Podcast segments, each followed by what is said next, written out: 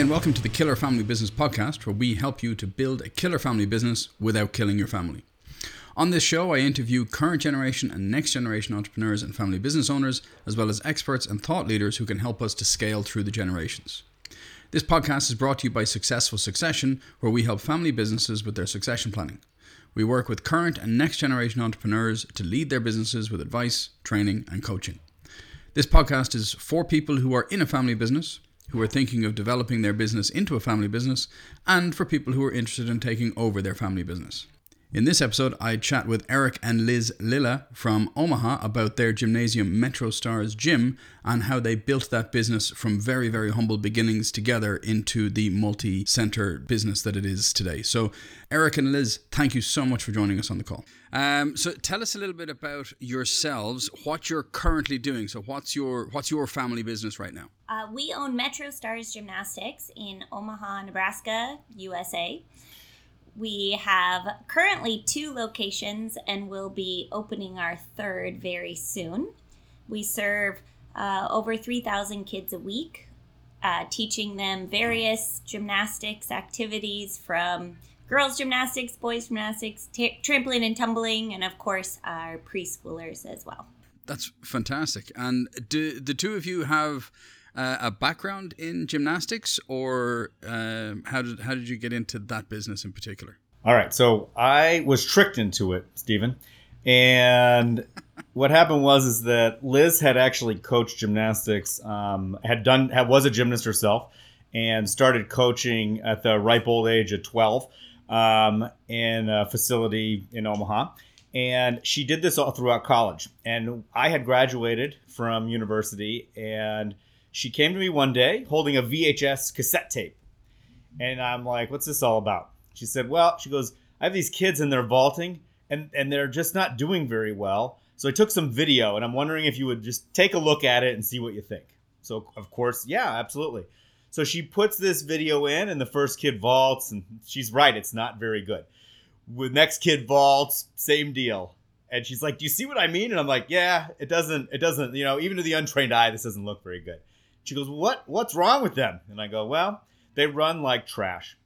And she goes, "Okay." And I said, "Well, they just have terrible form." I said, "They're they're really good at flipping and doing other things, but they just don't run very well."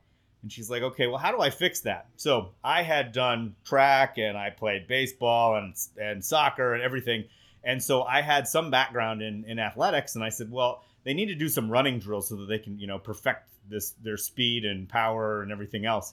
And so I started explaining, and she's like, you know what? Just hold on. Why don't you just come in to the gym and you can go ahead and just show them yourself what they need to do? I'm like, oh, okay, I guess. You know, I'm like, what am I gonna? I'm not gonna say no, right? So I went into the gym and I ran some running drills with about 18 kids um, in small groups, and they were between, you know, probably like eight and 12 or 13. And I got done, and I was like, okay, phew, uh, I'm done with that now. Well, I'm leaving, and the head coach goes, Hey, that was really great. Do you think maybe you could come back on Monday and do that again? And if I said no, I would have been lying, and, and I'm not a liar. So I said, Yeah, sure, I, I guess I can do that. Um, and so that was the like, I, I took the bait, Stephen. I took the bait, and uh, over time, I just sort of fell in love with um, working with the other, with the kids, with the other coaches, and and just really discovering the impact that that we could have on young people. And the medium happened to be gymnastics, but um, again, upon reflection, that's really what it was all about. Fantastic. Now, I'm I'm guessing uh, when you went in with those uh, eight to twelve year olds, the first cohort, uh, you didn't go in and say you're running. What was it? You're running as trash. You're you're really bad at flipping. This is just god awful stuff. Now get it together. I'm I'm presuming you put a lot of coaching. The two of you are very warm, caring people. Um, I, am guessing you do a lot more uh, uh, constructive stuff than that.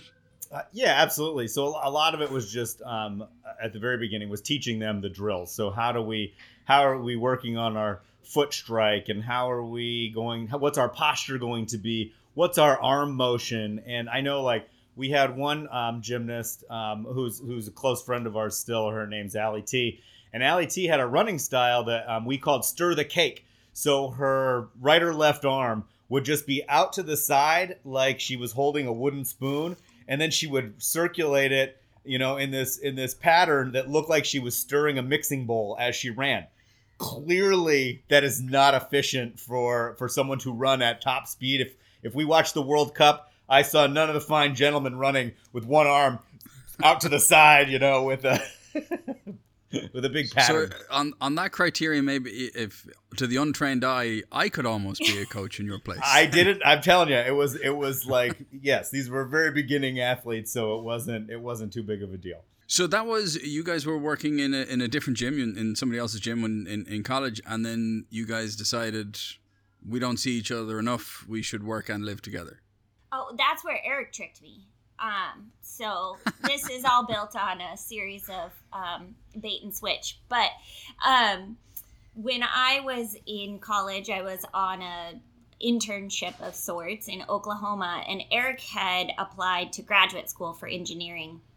We had both been coaching for uh, uh, probably two years at that point um, together, and he he was supposed to be leaving for this graduate school, and he called me about a month before he was supposed to leave, and he said, "Hey, I, I decided I'm not going," and I was like, um, "No, um, why?"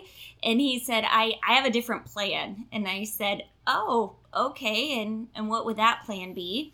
And he said, "We're gonna open a gym." And I, I, I laughed and I said, I, I think you've lost it. Um, that's not the plan. The plan is graduate school. I said, no, I, I really think this is what we should do.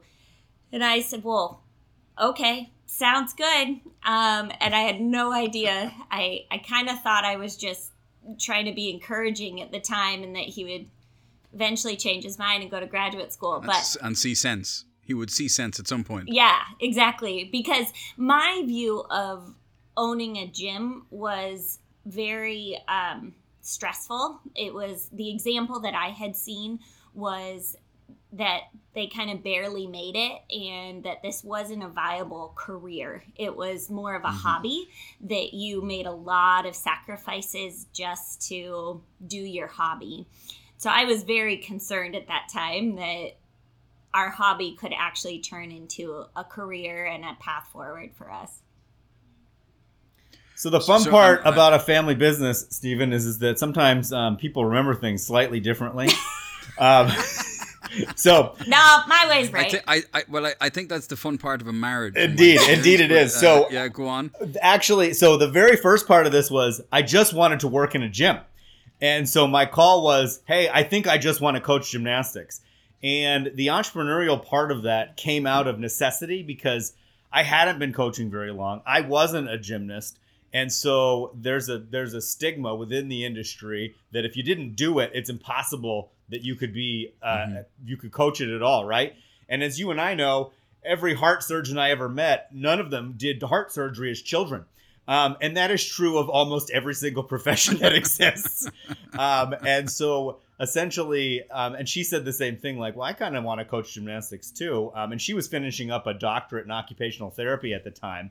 And and what happened was is that we realized very quickly there wasn't going to be a chance for us to have a full time jobs coaching. And since there wasn't going to be one, our, it was going to be up to us. We were going to have to make that happen. Both sides of those stories uh, seem to align pretty well. It's just whether whether we're assigning credit or blame, I'm not sure yet. But I mean, that's a conversation for you guys to have later on. So you went from there to to saying, okay, uh, new plan is this. New new plan is we're going to coach. Okay, in order to coach, we're going to have to find somebody who's going to hire us. The only people who are crazy enough to hire us are ourselves. So we're going to have to build something ourselves. Walk me through, or walk us through the first gym, how that got set up, and and what kind of hoops you had to jump through, if you'll excuse the gymnastics pun. They're absolutely. So the funny part is, is that um, all of this is like um, just coincidence and happenstance. So really, what happened to us was, is we got a phone call from a different club owner in town in Omaha, and that club owner had received an offer to coach college gymnastics and was very excited to start that position. And so he had heard that Liz and I were interested in owning a club. And so actually, step one of this, we were going to buy this gymnastics club from him. Um, and we actually went. We had a meeting. He had a boat. We had a meeting on his boat. Okay, and we asked him the dumbest questions that you could ask because we didn't know anything about running a, a business. Right? We were we were we Mhm. could coach the kids. I could we we had customer service experience, but the nuts and bolts of actually running a business, um, we we had no idea. So we had our our first our very first plan was um, to go ahead and buy this gym. Unfortunately, that fell through. Um, we kind of didn't hear anything. Um, and just for context, Liz was like eight months pregnant with our oldest daughter at the time. And Okay. and this was gonna happen very quickly. And we're like, oh my gosh, like all our dreams could come true. We'll have a baby and a gym, and this is gonna be amazing, right? Um, well, he sort of disappeared There is on us. there is zero downside to this situation. right, it was gonna be great. Everything works out. It splendidly. does. So then what happened was is that he didn't um we didn't hear anything from him. So I called him. I said, "Hey, what's going on?" And he goes, "Well, he goes, they rescinded the job offer." And we're like, "Oh, well, why?"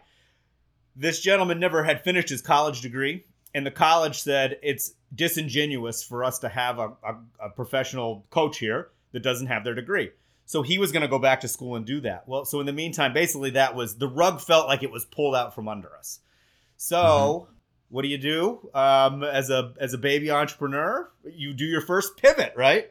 So So we we had this genius plan that we were gonna like rent space out of a church or uh, an apartment complex. Even we thought if we could just find like an open room that we could teach classes in it. And so we made all these phone calls, and none of that. that Other people did not see our vision for sure. Um, and so we had to figure out okay we at that point we decided we really want to do this. Like this is happening. And so then it was just a matter of how not if. And we decided to um, rent some space. So we started looking around.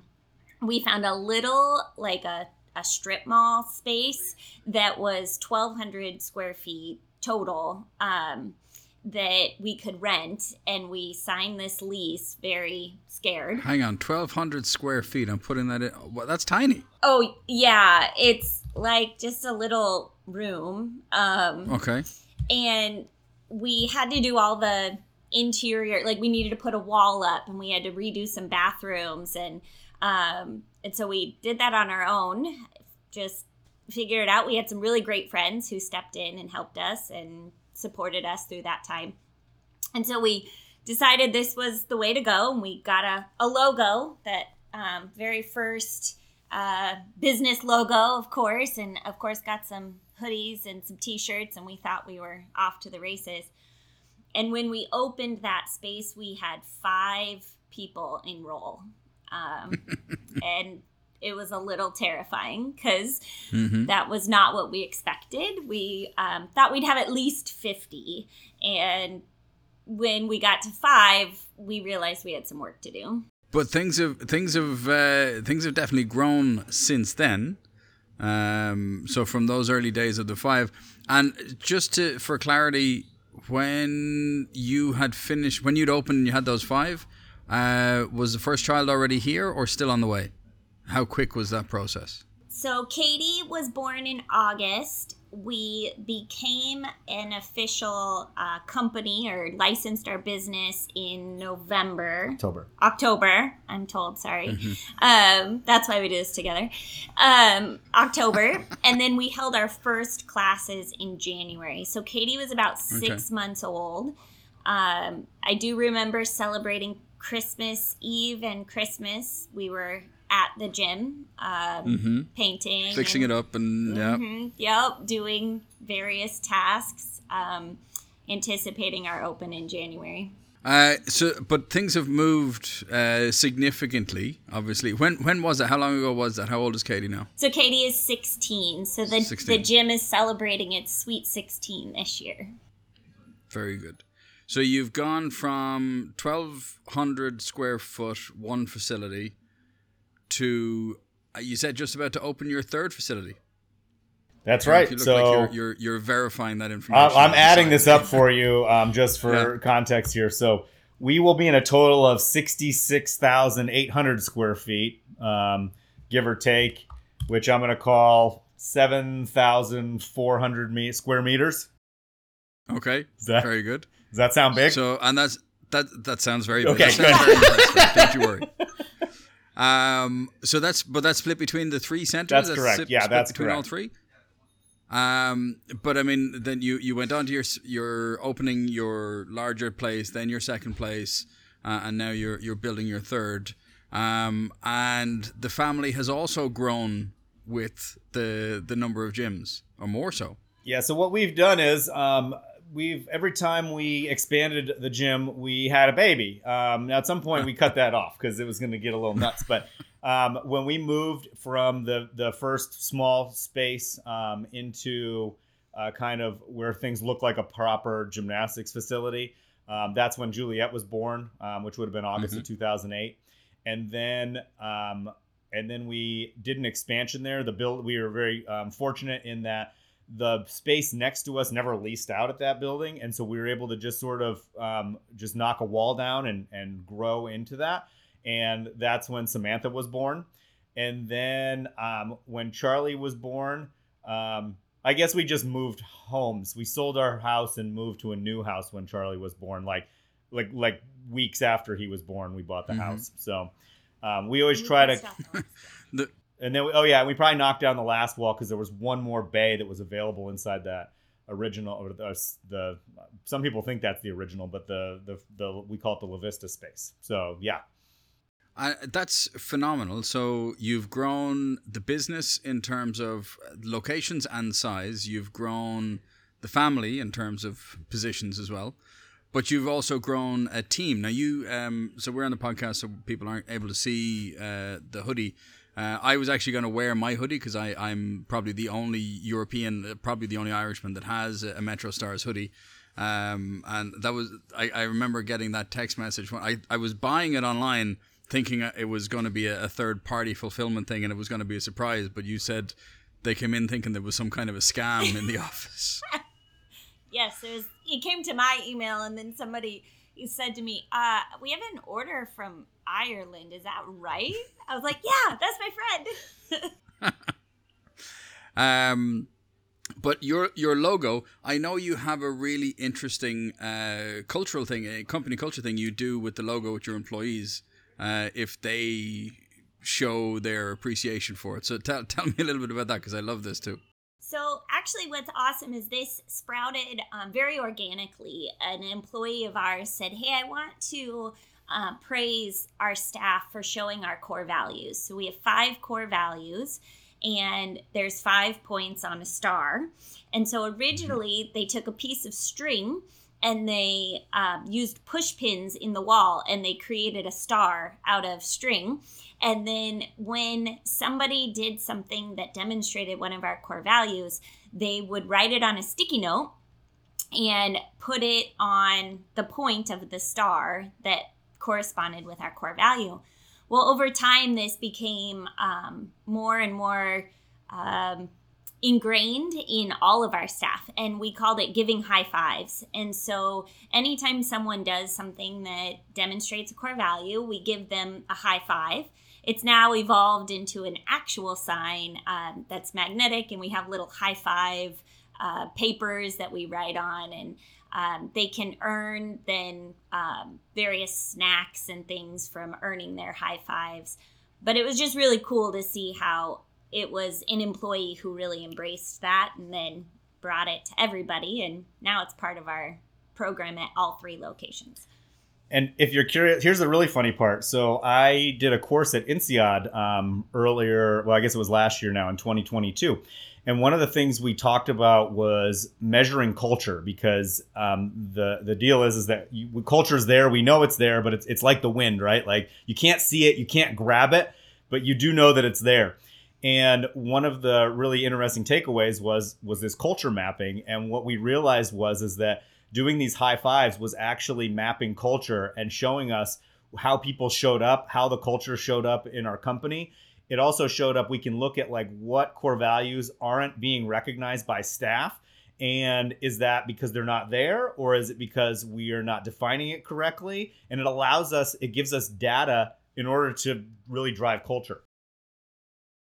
So I, I think all of this is absolutely fantastic. And Erik, you've told me about this a lot at, at a course that we did in in uh, EMP and, and MIT, uh, and I think all of this is really phenomenal. And it's a way of instilling the family values. The like it's a family business, but unless you are producing at a rate akin to Dallas in the 80s, you're not going to have enough kids to actually run this empire. No, so instilling all of those values is a really, really important part of it, which I think is phenomenal. Yeah, it's been uh, we we've really enjoyed that, and like I said, it's what's it, what it's helped us do is to really. Um, I, I preach this when we do our our big uh, annual meeting, but what we're looking for from customers, our and our team is we want to find people who believe what we believe and when we do that, the skill sets don't really matter. You know, the personalities don't matter. The um, the you know race, gender, it none of it matters because we just are looking for people who believe what we believe. And when we find that, we all have a wonderful time together. That's phenomenal. And do I remember a story of uh, one of your uh, staff being so committed to the to the brand that they actually got it inked onto their body? So we have a uh, Metro Stars tattoo program, and Uh-huh. uh, Erik will actually pay for your tattoo if you have it put in our logo, if it's our logo, and he'll take you to lunch too. So that was really. Um, so we've had two employees who have embraced the Metro Stars tattoo program. I mean, for me, that's that's phenomenal. It speaks so much to the culture. It's also a little bit off the wall, which I love as well. So,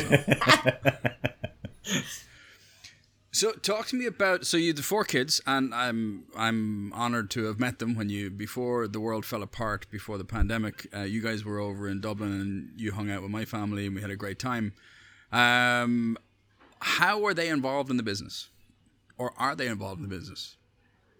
Um, well, it varies. It's like um, let's call it depends on the season. So, um, for example, during the pandemic, that was where everybody um, really got involved because we had to. Again, we were shut down. We weren't able to hold any classes. Um, we were committed to maintaining our our full time staff on the payroll, and so we needed things for people to do. Um, and so one of those things was is how can we teach gymnastics virtually? Um, and can we do this long term? Uh, you know, we haven't cracked that code uh, to be quite quite quite fair, but for that for that interim period, there was an opportunity to do that. Well, what we needed was is we needed some models um, that we could have come and do the class. So we've all seen fitness videos from the 80s and 90s, right? Billy Blanks doesn't just the the Tae Bo guy doesn't just do the workout by himself. He's got like a, a little team of experts with him. And so our kids would come and be that team of experts in the background while Liz or other coaches taught the courses. Um, and so it was really good for them to see because again, their kids are perceptive, right? So they could understand the stress like in the household and and what was going on. They they're all they were all large enough to like read the news and understand.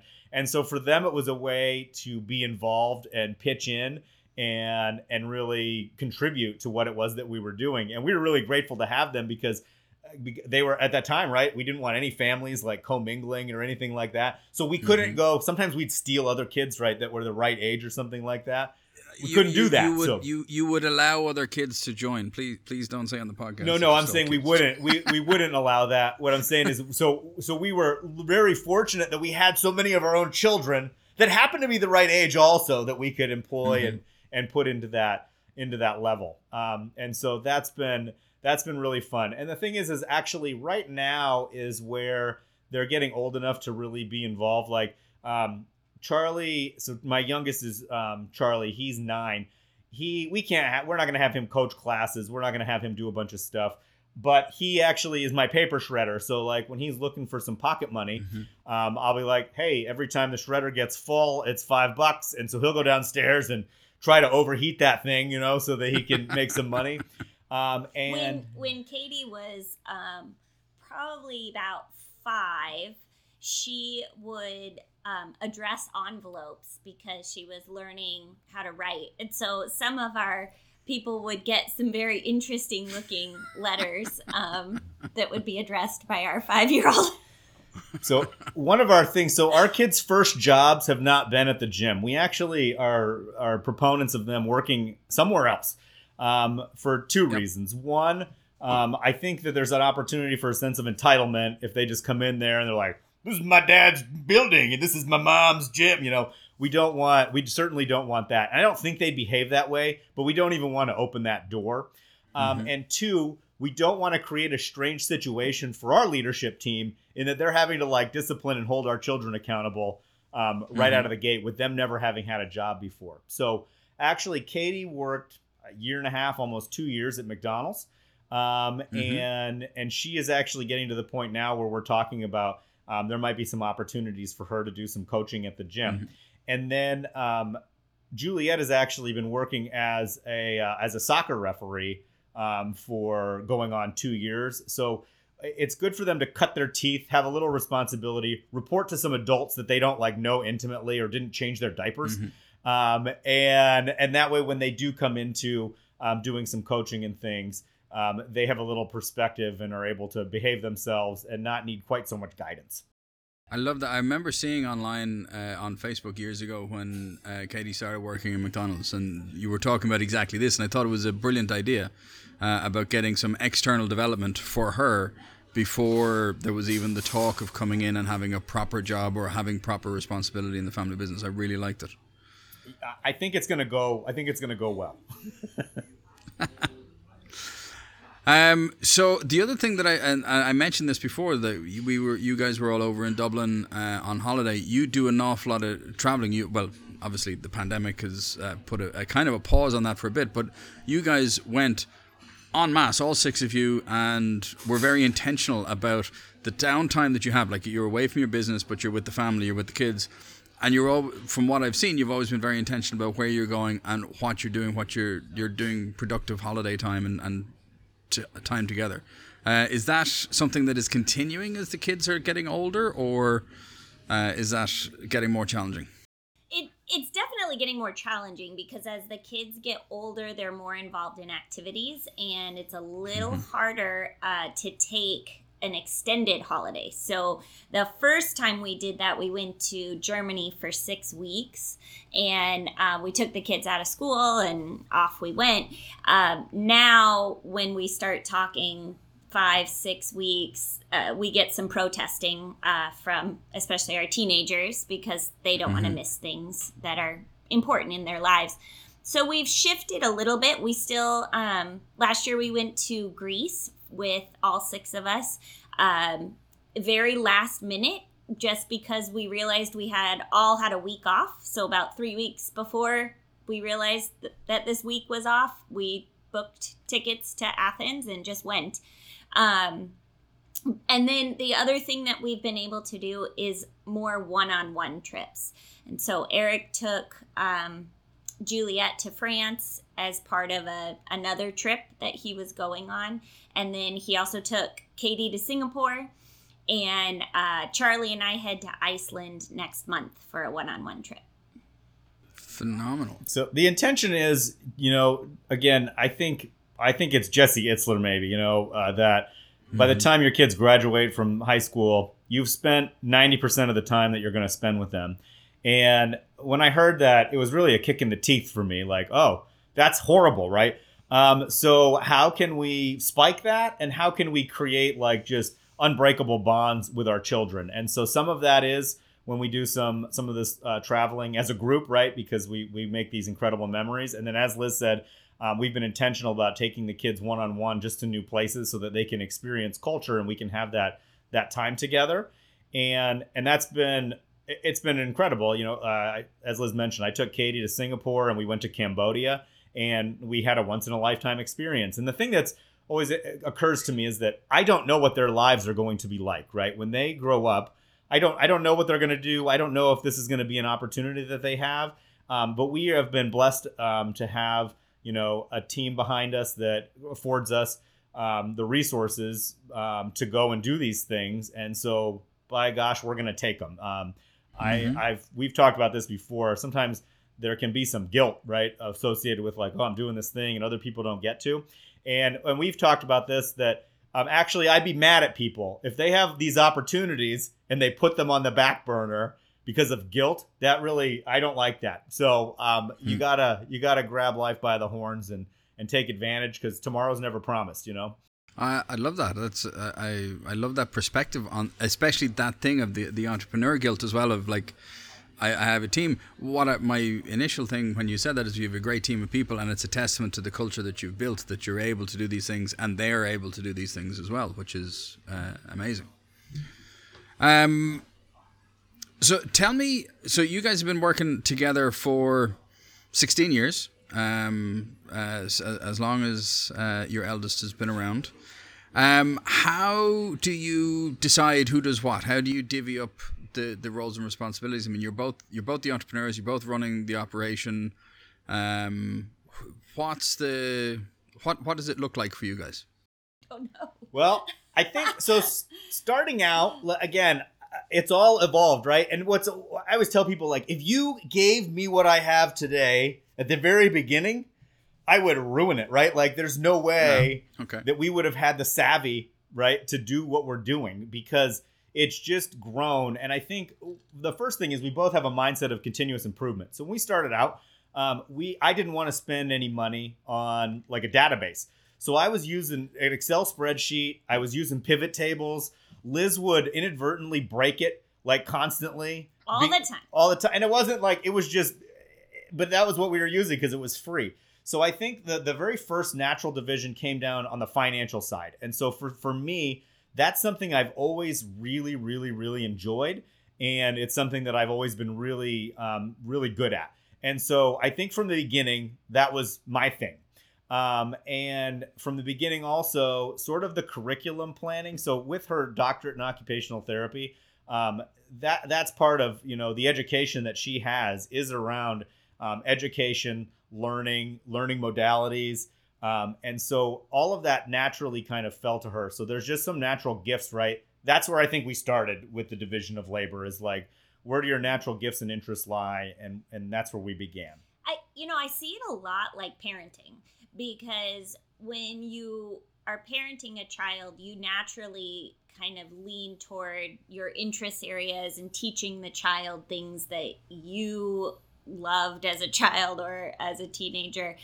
And then and, and therefore they should too. That's right. Force them into yes. it, of course. um, but I think also just the idea of like the the good cop, bad cop, right? Like sometimes um, I have to be the disciplinarian, and sometimes Erik is, and and sometimes I get to go be fun mom and do some crazy things, and Erik's doing you know uh, cleaning the kitchen um, because I'm off doing things with the kids, and that naturally went into our business as well. There Mhm. there are times that you know I need to lead and take the initiative on a project and so I do and and Erik plays a supportive role.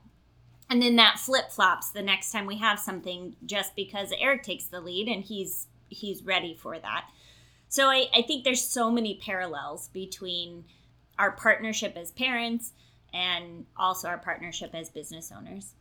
And I think as we grew, um, I remember when we, we brought in our first full time employee, and it was one of those things where we were doing, um, I, I would say I was kind of running the, um, if you think of it as a restaurant, I was sort of the um, running the front of the house. So hospitality, so we call it guest services, um, all of the billing and finance and all of that. And Liz was sort of um, making the food, so to speak. So she was running the the back of the house with where we had all the coaches and the gymnasts that were learning skills, and and that was kind of the division. Well, what happened was is both of those became um, too much um, for the two of us. We ran out of bandwidth, and and this was where we came to a crossroads of like, okay, where do we um, where do we get rid of something? And so we were both. Um, I was coaching also. Again, it was we were very small and we realized that we had a group of athletes that was really consuming most of our time and we felt like we could probably find a really good coach to to be a steward of that program easier than we could find an operations or a business management sort of person and so that was our first full-time hire now I'll tell you what, Stephen, that was really difficult for me. I am a I am a, a school guy. And what I mean by that is like uh, really, I had really strong grades, you know, all throughout school. If I was in a group project um, with you and two other mates, I would have told you guys to just, I'll just do the whole project. Don't worry about it. And I, I would have been happy to be on your team. there you go. Um, unfortunately, in business, um, if you want to scale anything to any sort of size, um, we both know that is not a viable method of doing so. Mhm. And so it took a lot of like personal reflection. Even now, like uh, delegating things, like I'm very blessed in that I have a team that I trust and and they trust me. And so when I when things when things get you know delegated, I know that they're in good hands and they're going to get taken care of in a way that I want them taken care of. And that is like a, big weight off my shoulders to then go and, and forge new paths and, and do visionary type stuff. So, um, so I think what's happened though in the evolution is is that um, using sort of an EOS model, we have sort of a visionary integrator sort of relationship, Liz and I. So I come up with um, like whatever the wild thing we're gonna do next. And I secretly panic because of all the steps I know that have to be taken in order for that vision to come true. Yeah, and I know that I'm in. Tr- I know that I'm onto a good idea when she gets quiet, right? So if if if there's a, if there's sort of any sort of argument or pushback, um, usually I'm like, okay, this probably isn't like a great a great path forward. But when she gets quiet, what she's she's thinking about how am I going to make this happen because this is a good idea. True. So that's my that's my litmus test of like if I'm onto something or not. I, I find if if I say something and my wife goes t- quiet, it's actually I'm, I'm in trouble somehow. But that's I, I can see how that uh, I can see how that goes together. Usually, if it's a bad idea, I panic right away. Guys, thank you so much for taking the time. Um, we are going to link up to uh, your website and all of your stuff uh, in the show notes. But in the meantime, if people want to find out more about you, where can they go? Um, well, you can uh, hit us both up on LinkedIn. Um, Mm-hmm. Erik Lilla, Elizabeth Lilla, and and we're friends with you, Stephen. So then uh, they can just they'll have a they'll be at least a second order connection right away, right? Um, I encourage everybody to reach out if they have any questions uh, they'd like to chat about further. Please feel free. And the and the website for the gym is uh, it's metrostarsgym.com. Perfect. Erik, Liz, thank you so much for your time. Uh, looking forward to seeing you somewhere now that the world is opened properly back up. Now, I, I, I know you have the new thing of the Summit Seekers uh, and the new business for helping people to, to climb mountains, f- actually physically climb mountains. Uh, I'm more of a drive up the mountain kind of guy, but uh, I can meet you up there and, and have a coffee or I'm not a gatekeeper, so however, as long as as long as we're up there together, I think that's a win. The, the great Perfect. thing too is that there's a lot of summits that aren't actually that high. So, um, like we can go to the top of Florida. It's pretty easy. I, I live in Ireland. Our, our, our mountain is a hill. So, um, guys, thank you so much and hope to talk to you soon. Awesome. Cheers. Thank Thanks, you. Stephen. Thank you to my guests, Erik and Liz Lilla, for joining us on the podcast today. Uh, I'll link up their details in the show notes below, but remember you can find them on metrostarsgym.com as well. Thank you so much for listening. Remember, you can subscribe to the podcast on all your favorite platforms to make sure you never miss an episode. If you have any thoughts or comments, I'd love to hear from you. You can get in touch by visiting www.killerfamilybusinesspodcast.com. I look forward to speaking with you.